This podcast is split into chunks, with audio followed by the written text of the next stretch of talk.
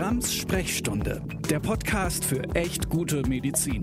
Eine Kooperation von Spektrum und Detektor FM.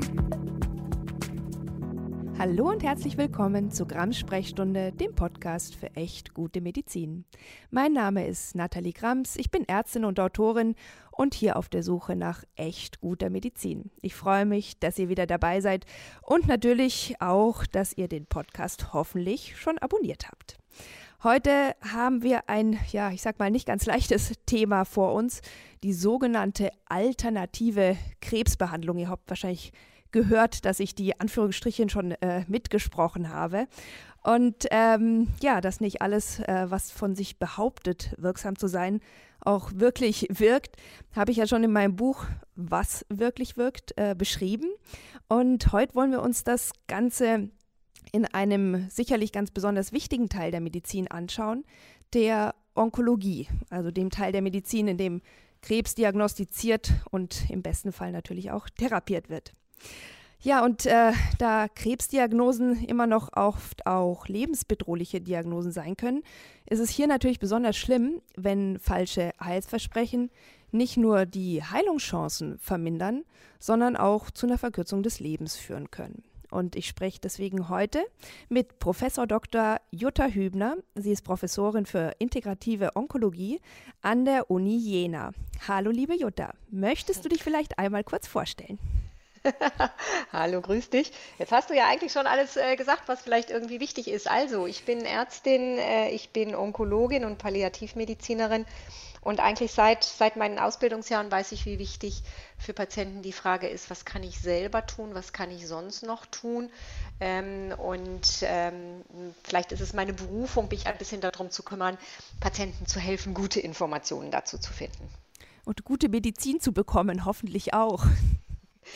Mit guter Information kriegst du dann auch gute Medizin. Genau.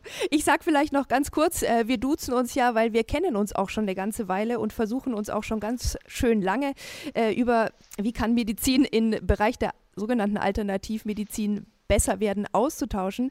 Wir waren zusammen im Münsteraner Kreis aktiv. Die haben ja zum Beispiel dieses Memorandum herausgebracht, wie könnte man den Berufsstand der Heilpraktiker verbessern. Und wir kennen uns natürlich auch aus dem INH, dem Informationsnetzwerk Homöopathie, weil da hast du sogar meine Leitung übernommen und bist jetzt Leiterin des INH äh, glaube ich, eine schwere Nachfolge nach der Steinvorlage, die du da hingelegt hast, aber ich gebe mir alle Mühe. Ich glaube, es könnte keine bessere Nachfolge geben. Jetzt sind wir beide ein bisschen peinlich berührt und machen schnell weiter mit dem Thema. Und so eigentlich ja, ist es ja auch wirklich kein ähm, lustiges oder ich habe es auch schon gesagt, leichtes Thema, über das wir heute sprechen. So eine Krebsdiagnose ist ja zunächst mal auch das habe ich schon gesagt, oft eine lebensbedrohliche Diagnose. Und äh, ja, oft ist man erstmal einfach betroffen, verwirrt und verständlicherweise auch, auch in, in Not. Und dann kommt dazu, dass ja manchmal fast schon so Horror-Stories über Krebstherapien wie zum Beispiel die Chemotherapie kursieren, gerade auch in den äh, sozialen Medien. Und es ist natürlich auch ein Fakt, dass die Krebsbehandlung auch jetzt nicht so easy peasy eine leichte ist, obwohl immer wieder äh, versucht wird, die Verträglichkeit zu verbessern, kann das Ganze, selbst wenn man bestmöglich therapiert wird, sehr belastend sein. Und dann ist natürlich auch super verständlich und klar, dass sich da der Wunsch einstellt, es gäbe erstmal eine sanfte Möglichkeit, dem Krebs irgendwie Einhalt zu gebieten. Und du hast es ja schon ein bisschen angesprochen, du denkst sicherlich so wie ich auch, dass dieser Wunsch erstmal auch total nachvollziehbar ist. Der ist absolut nachvollziehbar und ja im Grunde auch unterstützenswert, denn wir wissen, dass wenn Patienten sehr gut mit Ärzten zusammenarbeiten, also sie sich auch melden bei Nebenwirkungen, sich trauen, etwas zu sagen, nachzufragen, sehr viel besser durch die Therapie durchkommen. Das ist das A und O einer gelingenden Tumortherapie. Deshalb ist grundsätzlich erstmal die Bereitschaft äh, und der Wunsch des Patienten, das möge möglichst gut laufen, richtig und unterstützenswert. Mhm aufpassen, das hast du ganz richtig formuliert, müssen wir, wenn äh, Patienten versprochen wird, oh, wir haben da etwas, das wirkt immer, auch in ganz verzweifelten Fällen, äh, und es hat praktisch eigentlich überhaupt gar keine Nebenwirkung. Also 100% Wirkung und null Nebenwirkung, das ist so das absolute Erkennungsmerkmal für alternative schräge, schlechte Medizin oder nennen wir es auch mal klar Charlatanerie. Mhm. Ja, ja, und ist natürlich aber auch so dem Wunsch entsprechend, den man halt einfach hat, so es möge so etwas geben. Also ich glaube, diesen Grundgedanken kann man verstehen, aber bei diesem Grundgedanken sollte einem halt innerlich so eine kleine Warnlampe angehen, dass man sagt, huh, also Therapien, die daherkommen und keine Nebenwirkungen haben, stehen halt auch im schweren Verdacht, keine Hauptwirkung zu haben. Und ich glaube, wir sind uns auch darin einig, dass die größte Gefahr bei diesen, du hast es jetzt schon ganz äh, direkt, Charlatanerie-Methoden ähm, nicht unbedingt ist, dass die jetzt direkt schaden und zum Beispiel die, den Krebs jetzt irgendwie anfüttern oder sonst irgendwas, sondern dass äh, dadurch eine äh, wirklich wirksame Therapie verzögert oder unterlassen wird. Und gerade bei Krebs ist es ja, und korrigiere mich, wenn ich falsch liege, ganz, ganz wichtig, so früh wie möglich mit einer guten Therapie und auch natürlich mit einer ausreichenden Diagnostik zu beginnen. Man sagt ja immer so ein bisschen, Zeit ist Heilungschance. Und wenn ich die jetzt äh, sozusagen vertue oder vielleicht auch einfach nur gefährde und minimiere, weil ich diesem Wunsch anhänge, es gäbe da doch etwas anderes, dann ist das halt einfach für die Gesamtprognose ziemlich schlecht, so verständlich der Wunsch ist. Was sagst du denn Patientinnen? Du bist ja jetzt tatsächlich auch als Ärztin in der Onkologie tätig, die mit so einem Wunsch zu dir kommen. Mhm. Also ich glaube, der erste wichtige Punkt ist, grundsätzlich ist der Wunsch des Patienten, mit möglichst wenig Nebenwirkungen durch die Therapie durchzukommen, richtig und wichtig. Mhm. Weil unsere Therapien werden immer länger dauern. Früher waren das mal drei Monate Maximum. Da kann man es auch nochmal akzeptieren, wenn es einem nicht gut geht. Mhm. Aber heutige moderne Therapien sind ja teilweise über Monate oder Jahre. Und das heißt, wir müssen wirklich alles daran setzen, dass es unseren Patienten gut geht und sie müssen das auch stringent einfordern. Die mediale Berichterstattung, maximale Übelkeit, alle Haare weg, ist einfach nicht gut, weil sie löst schon mal in den Köpfen auf, ähm, Tumortherapien, moderne Tumortherapien sind immer mit wahnsinnigem Leid verbunden. Mhm. Das muss es gar nicht sein. Ähm, tatsächlich hast du recht, wenn Patienten alternative Medizin machen, wirklich als Alternative zu einer vorgeschlagenen guten Medizin, ähm, dann kann das dazu führen, dass sie mit der dann vielleicht wirksamen Therapie entweder gar nicht anfangen mhm. und der Tumor fortschreitet oder später anfangen und wir damit wesentlich schlechtere Heilungsaussichten haben.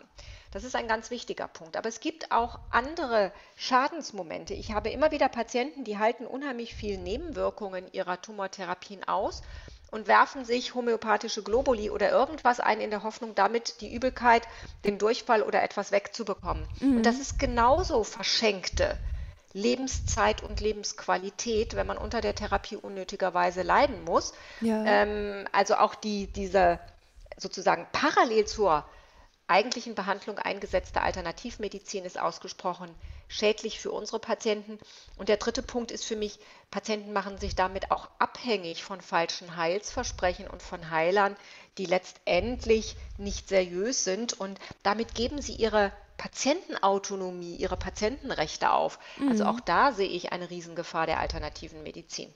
Ja, ich, ich denke auch, dass allein die falsche Medi also die falsche Vorstellung, wie Medizin wirksam ist, auch ein gewisses Schadenspotenzial hat, auch in mhm. dem Sinne, dass man sagt, oh, sobald äh, eine Nebenwirkung auftritt, ist das was ganz, ganz Schlimmes und ich habe dann vielleicht noch so eine Art Nocebo-Effekt, den gibt es ja auch sozusagen den bösen Bruder des guten Placebo-Effekts, dass ich dann vielleicht auch Nebenwirkungen in mir verstärkt wahrnehme, vielleicht deswegen auch ähm, mich nicht so genau an das, an die vorgeschlagene Therapie Therapie halte, damit natürlich dann auch nicht unbedingt was besser mache, vielleicht auch dem Arzt oder der Ärzte nicht so vertraue, Dinge nicht mitteile oder unterschlage oder vielleicht auch ähm, noch verschiedene äh, Dinge miteinander kombiniere, ohne das kundzutun und dass damit insgesamt das Vertrauen in die Medizin, in wirksame Medizin unterwandert wird und das eben nicht dazu führt, dass es wirklich gute Medizin wird.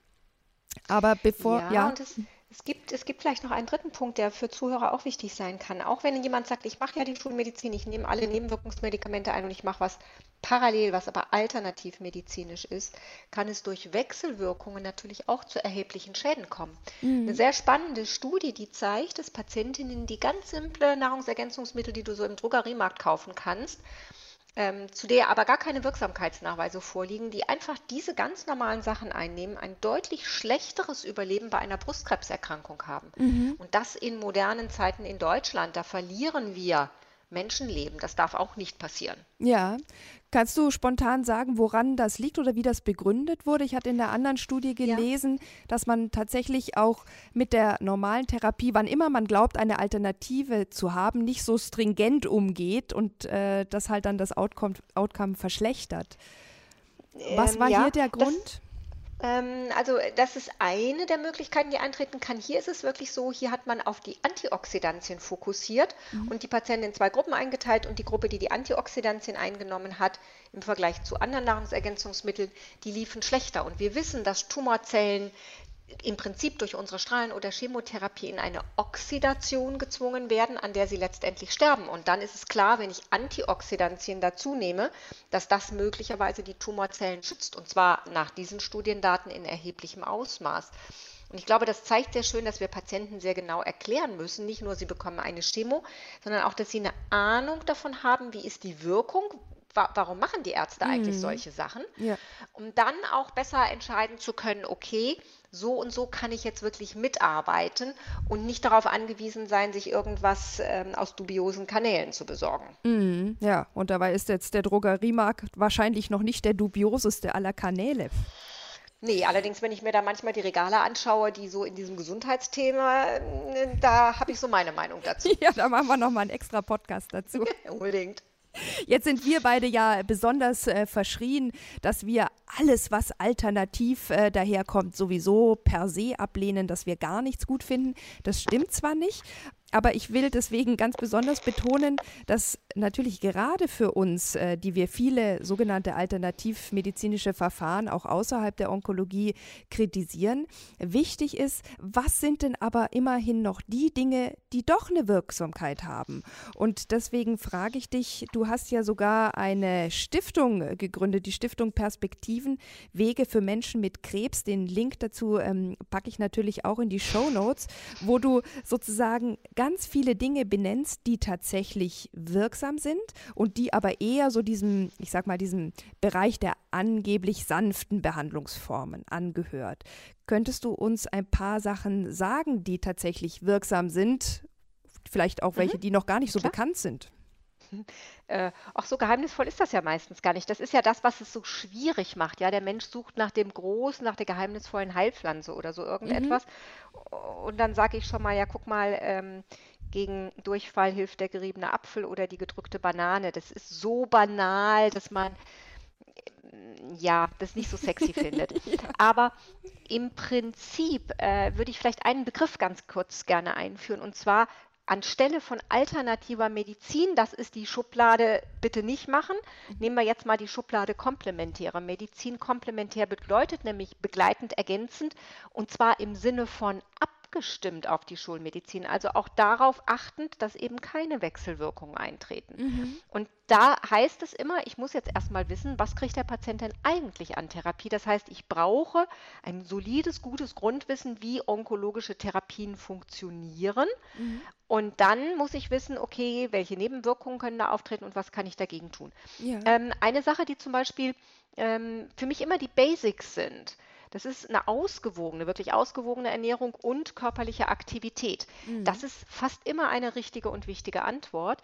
Und dann können wir zu einzelnen Nebenwirkungen was dazugeben. Zum Beispiel wissen wir, dass bei Übelkeit und Erbrechen durchaus Ingwer ein spannender Ansatz ist. Mhm. Ähm, wir wissen, dass bei Mundschleimhautentzündung ein ganz normaler Honig helfen kann, den man so im Mund zergehen lässt. Muss also nicht ähm, der teure Manuka-Honig sein? Muss ich sofort Nein, bitte den ausdrücklich nicht.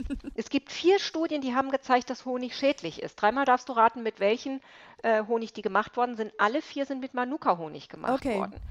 Und das ist auch wieder ganz wichtig. Ne? Viele Ärzte denken, naja, das ist jetzt Honig und das ist Honig, das ist irgendwie das Gleiche. Und Laien denken das auch.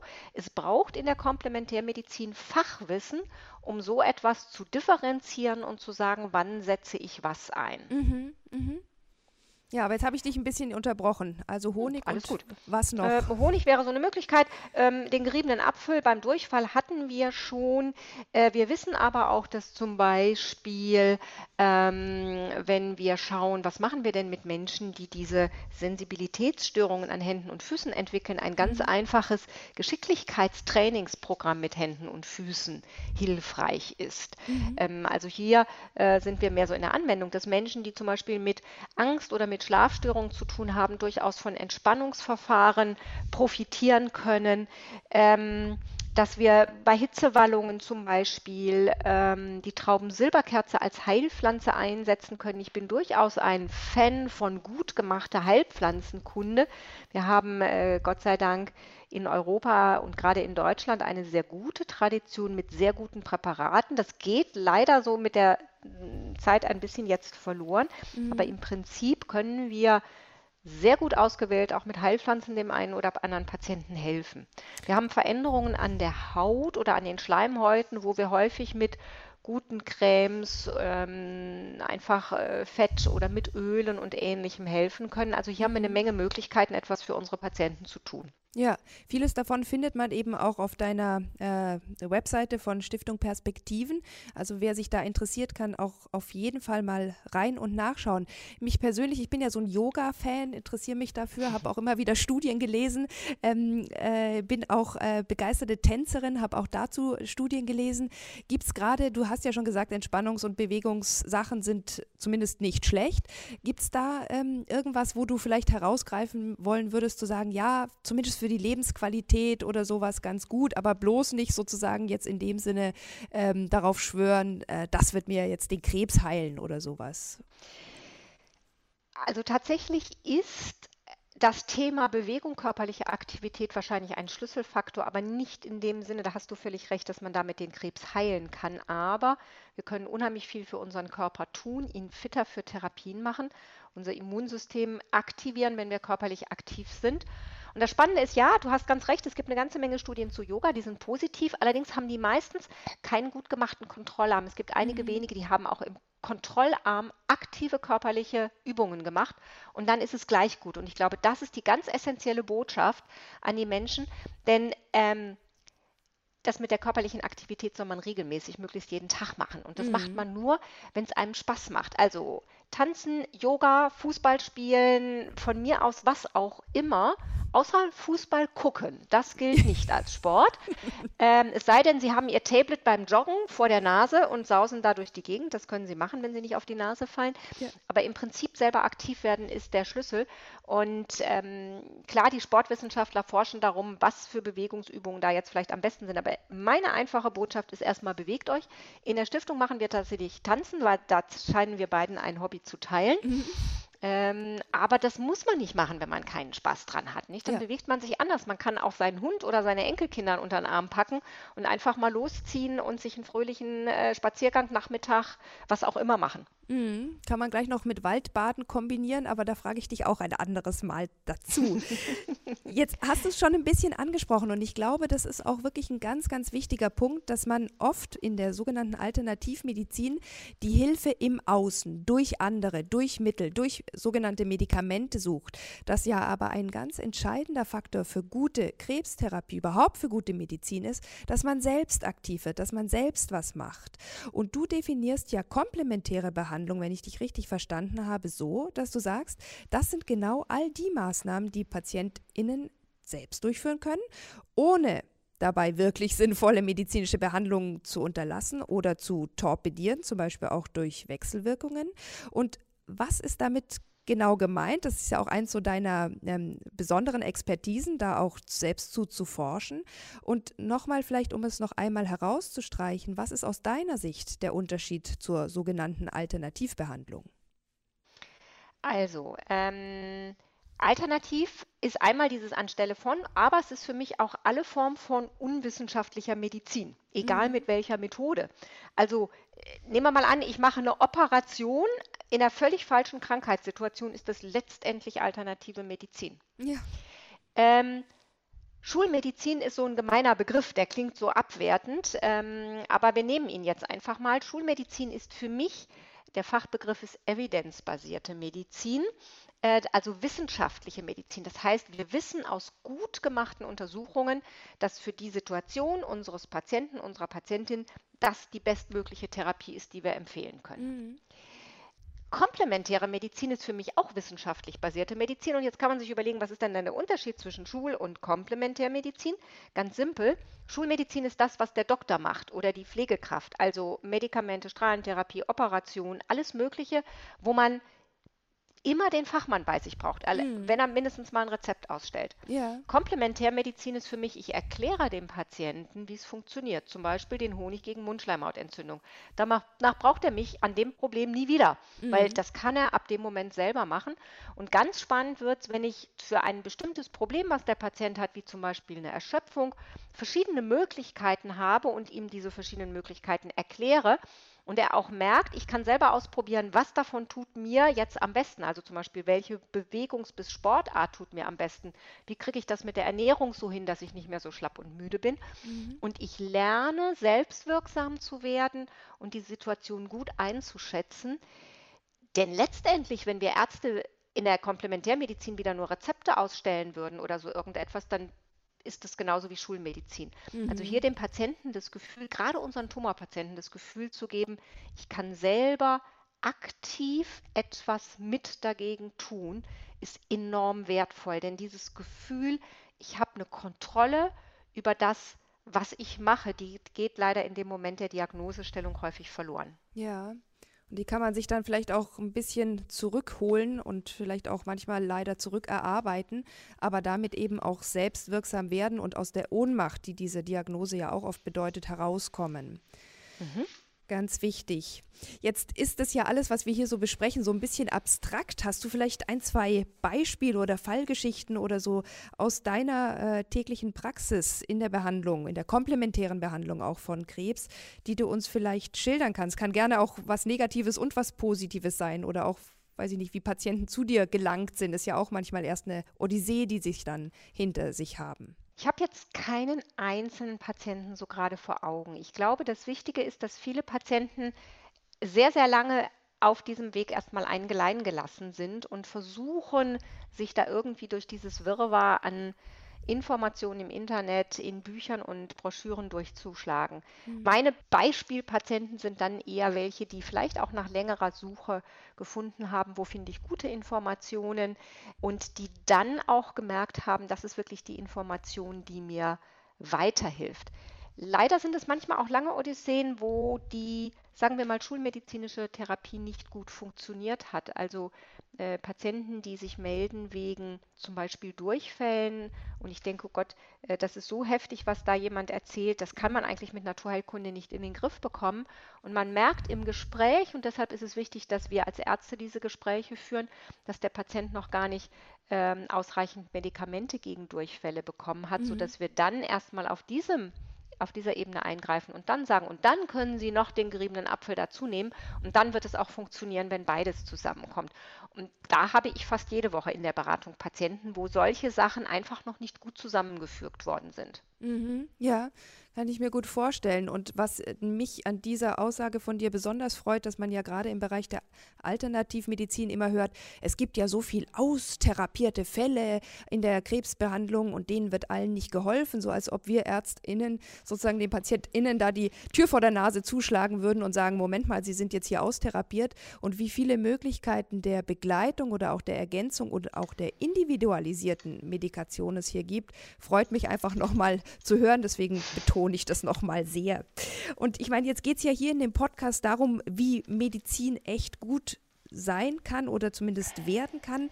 Und ich glaube, gerade in der Onkologie brauchen wir noch eine deutliche Verbesserung. Auch allein schon deshalb, damit Menschen sich nicht erst auf die Suche nach letztlich nicht wirksamen Alternativen machen müssen. Was wären denn vielleicht so zwei, drei Items von dir zum Schluss, wo du sagen würdest, ja, da müssen wir uns echt auch an die, ich sage jetzt auch mal den Begriff schulmedizinische Nase fassen. Ähm, hier muss wirklich Medizin besser werden. Medizin muss in der Kommunikation besser werden. Wir müssen Patienten sehr viel besser zuhören. Wir müssen bereit sein, erstmal die Fragen, die sie haben, als relevante Fragen zu akzeptieren und selbst wenn wir das Gefühl haben, das haben wir doch schon fünfmal erklärt, müssen wir die Geduld haben, ist gut und vor allen Dingen vielleicht zum ersten Mal laienverständlich zu erklären und dann wird es funktionieren. Mhm. Also geht es auch in diesem Bereich der Medizin nicht nur ums Sprechen, sondern auch ums Zuhören und ähm, ja, insgesamt um eine verbesserte, oft auch transparentere Kommunikation. Das haben wir in vielen anderen Bereichen auch schon gesehen. Hier ist es halt tatsächlich auch überlebenswichtig. Ja, liebe Jutta, damit sind wir heute auch schon ganz, ganz schnell durch dieses schwere Thema durchgaloppiert. Ich darf mich ganz herzlich bei dir bedanken und auch verabschieden und freue mich, dass du zumindest auch in deiner Praxis oder beziehungsweise in deiner Tätigkeit an der Uni Jena dann für echt gute Medizin sorgst. Vielen Dank. Danke dir. Tschüss. Tschüss. Ja, also ich möchte euch noch mal kurz darauf hinweisen, dass es tatsächlich äh, Wege für Menschen mit Krebs gibt. Eine der vielen Möglichkeiten ist natürlich die Stiftung, die Jutta Hübner ins Leben gerufen hat. Diesen Link packe ich euch, wie gesagt, in die Show Notes.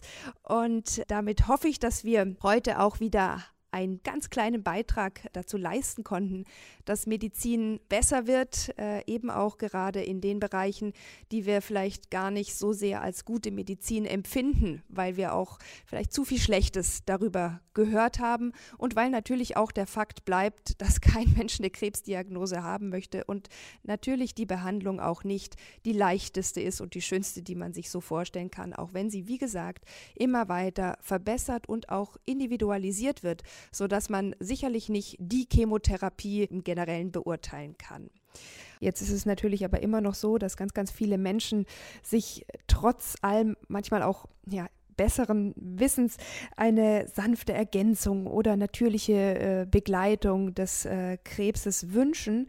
Und deswegen finde ich eine ganz gute Empfehlung die Seite des Deutschen Krebsforschungszentrums, die sich tatsächlich genau deswegen ganz verbreitete alternative oder naturheilkundliche Mittel und Methoden angeschaut haben. Also egal, ob das jetzt die Mistel ist oder die Homöopathie oder die Meditation oder irgendwelche Immunstärkungspräparate aus der Nahrungsergänzungsmittelecke, die haben sich das wirklich sehr sachlich und neutral angeschaut und ich denke, da kann jeder und jede eine gute Information für sich finden. Ich habe euch diese Links natürlich in die Show Notes gepackt. Die haben sich da also nicht nur so mh, hm, landläufige Tipps angeschaut, sondern tatsächlich auch äh, Studien ausgewertet und haben sich da echt eine, eine große Mühe gemacht, sodass man auf jeden Fall ja, eine eigene Entscheidung äh, treffen kann. Und das ist auch genau das Ziel, dass die eben auch sagen, jeder Krebspatient, jede Krebspatientin muss und kann und darf natürlich auch letztendlich selbst entscheiden. Aber was auch wichtig ist, dass man dabei halt auf der Basis von Fakten agiert oder zumindest Fa Fakten gegen Bauchgefühl abwägt und dass man das alles immer auch mit dem behandelnden Arzt, der behandelnden Ärztin besprechen sollte. Jutta hat es ja auch gesagt, es gibt eben Interaktionen und Wechselwirkungen und Nebenwirkungen, die zumindest den behandelten ÄrztInnen bekannt sein sollten. Und wenn man das alles beachtet, dann kann man sich sicherlich einen individuellen Weg gerade in dieser schweren Situation mit gutem Gefühl und klarem Verstand suchen. Und ich freue mich auch sehr, dass ihr das neue Podcast-Format so gut annehmt. Ich habe unglaublich viele Zuschriften bekommen mit super guten Themenvorschlägen für die nächsten Folgen. Und ich ähm, ja, muss erst mal gucken, wie ich das alles unterkriege und sortiere. Ihr könnt auf jeden Fall weiterhin an die E-Mail-Adresse sprechstunde@ detektor.fm schreiben. Und dabei ist es wichtig zu wissen, Detektor schreibt sich mit K. Manche haben das, glaube ich, mit C geschrieben. Klar, hört man beim Sprechen nicht. Und deswegen nochmal Sprechstunde at detektor.fm mit Detektor mit K. Und dann erreicht ihr mich und könnt gerne auch weiterhin vielleicht auch mal eine ja, schlechte Erfahrung, die ihr gemacht habt, schildern. Und dann können wir das hier aufgreifen und dann hoffentlich Stück für Stück ein, ein bisschen die Medizin besser machen. Wir bleiben auf jeden Fall hier aktiv mit Grams Sprechstunde, dem Podcast für echt gute Medizin, bis alle Fragen geklärt sind und Medizin echt gut ist. Grams Sprechstunde, der Podcast für echt gute Medizin. Eine Kooperation von Spektrum und Detektor FM.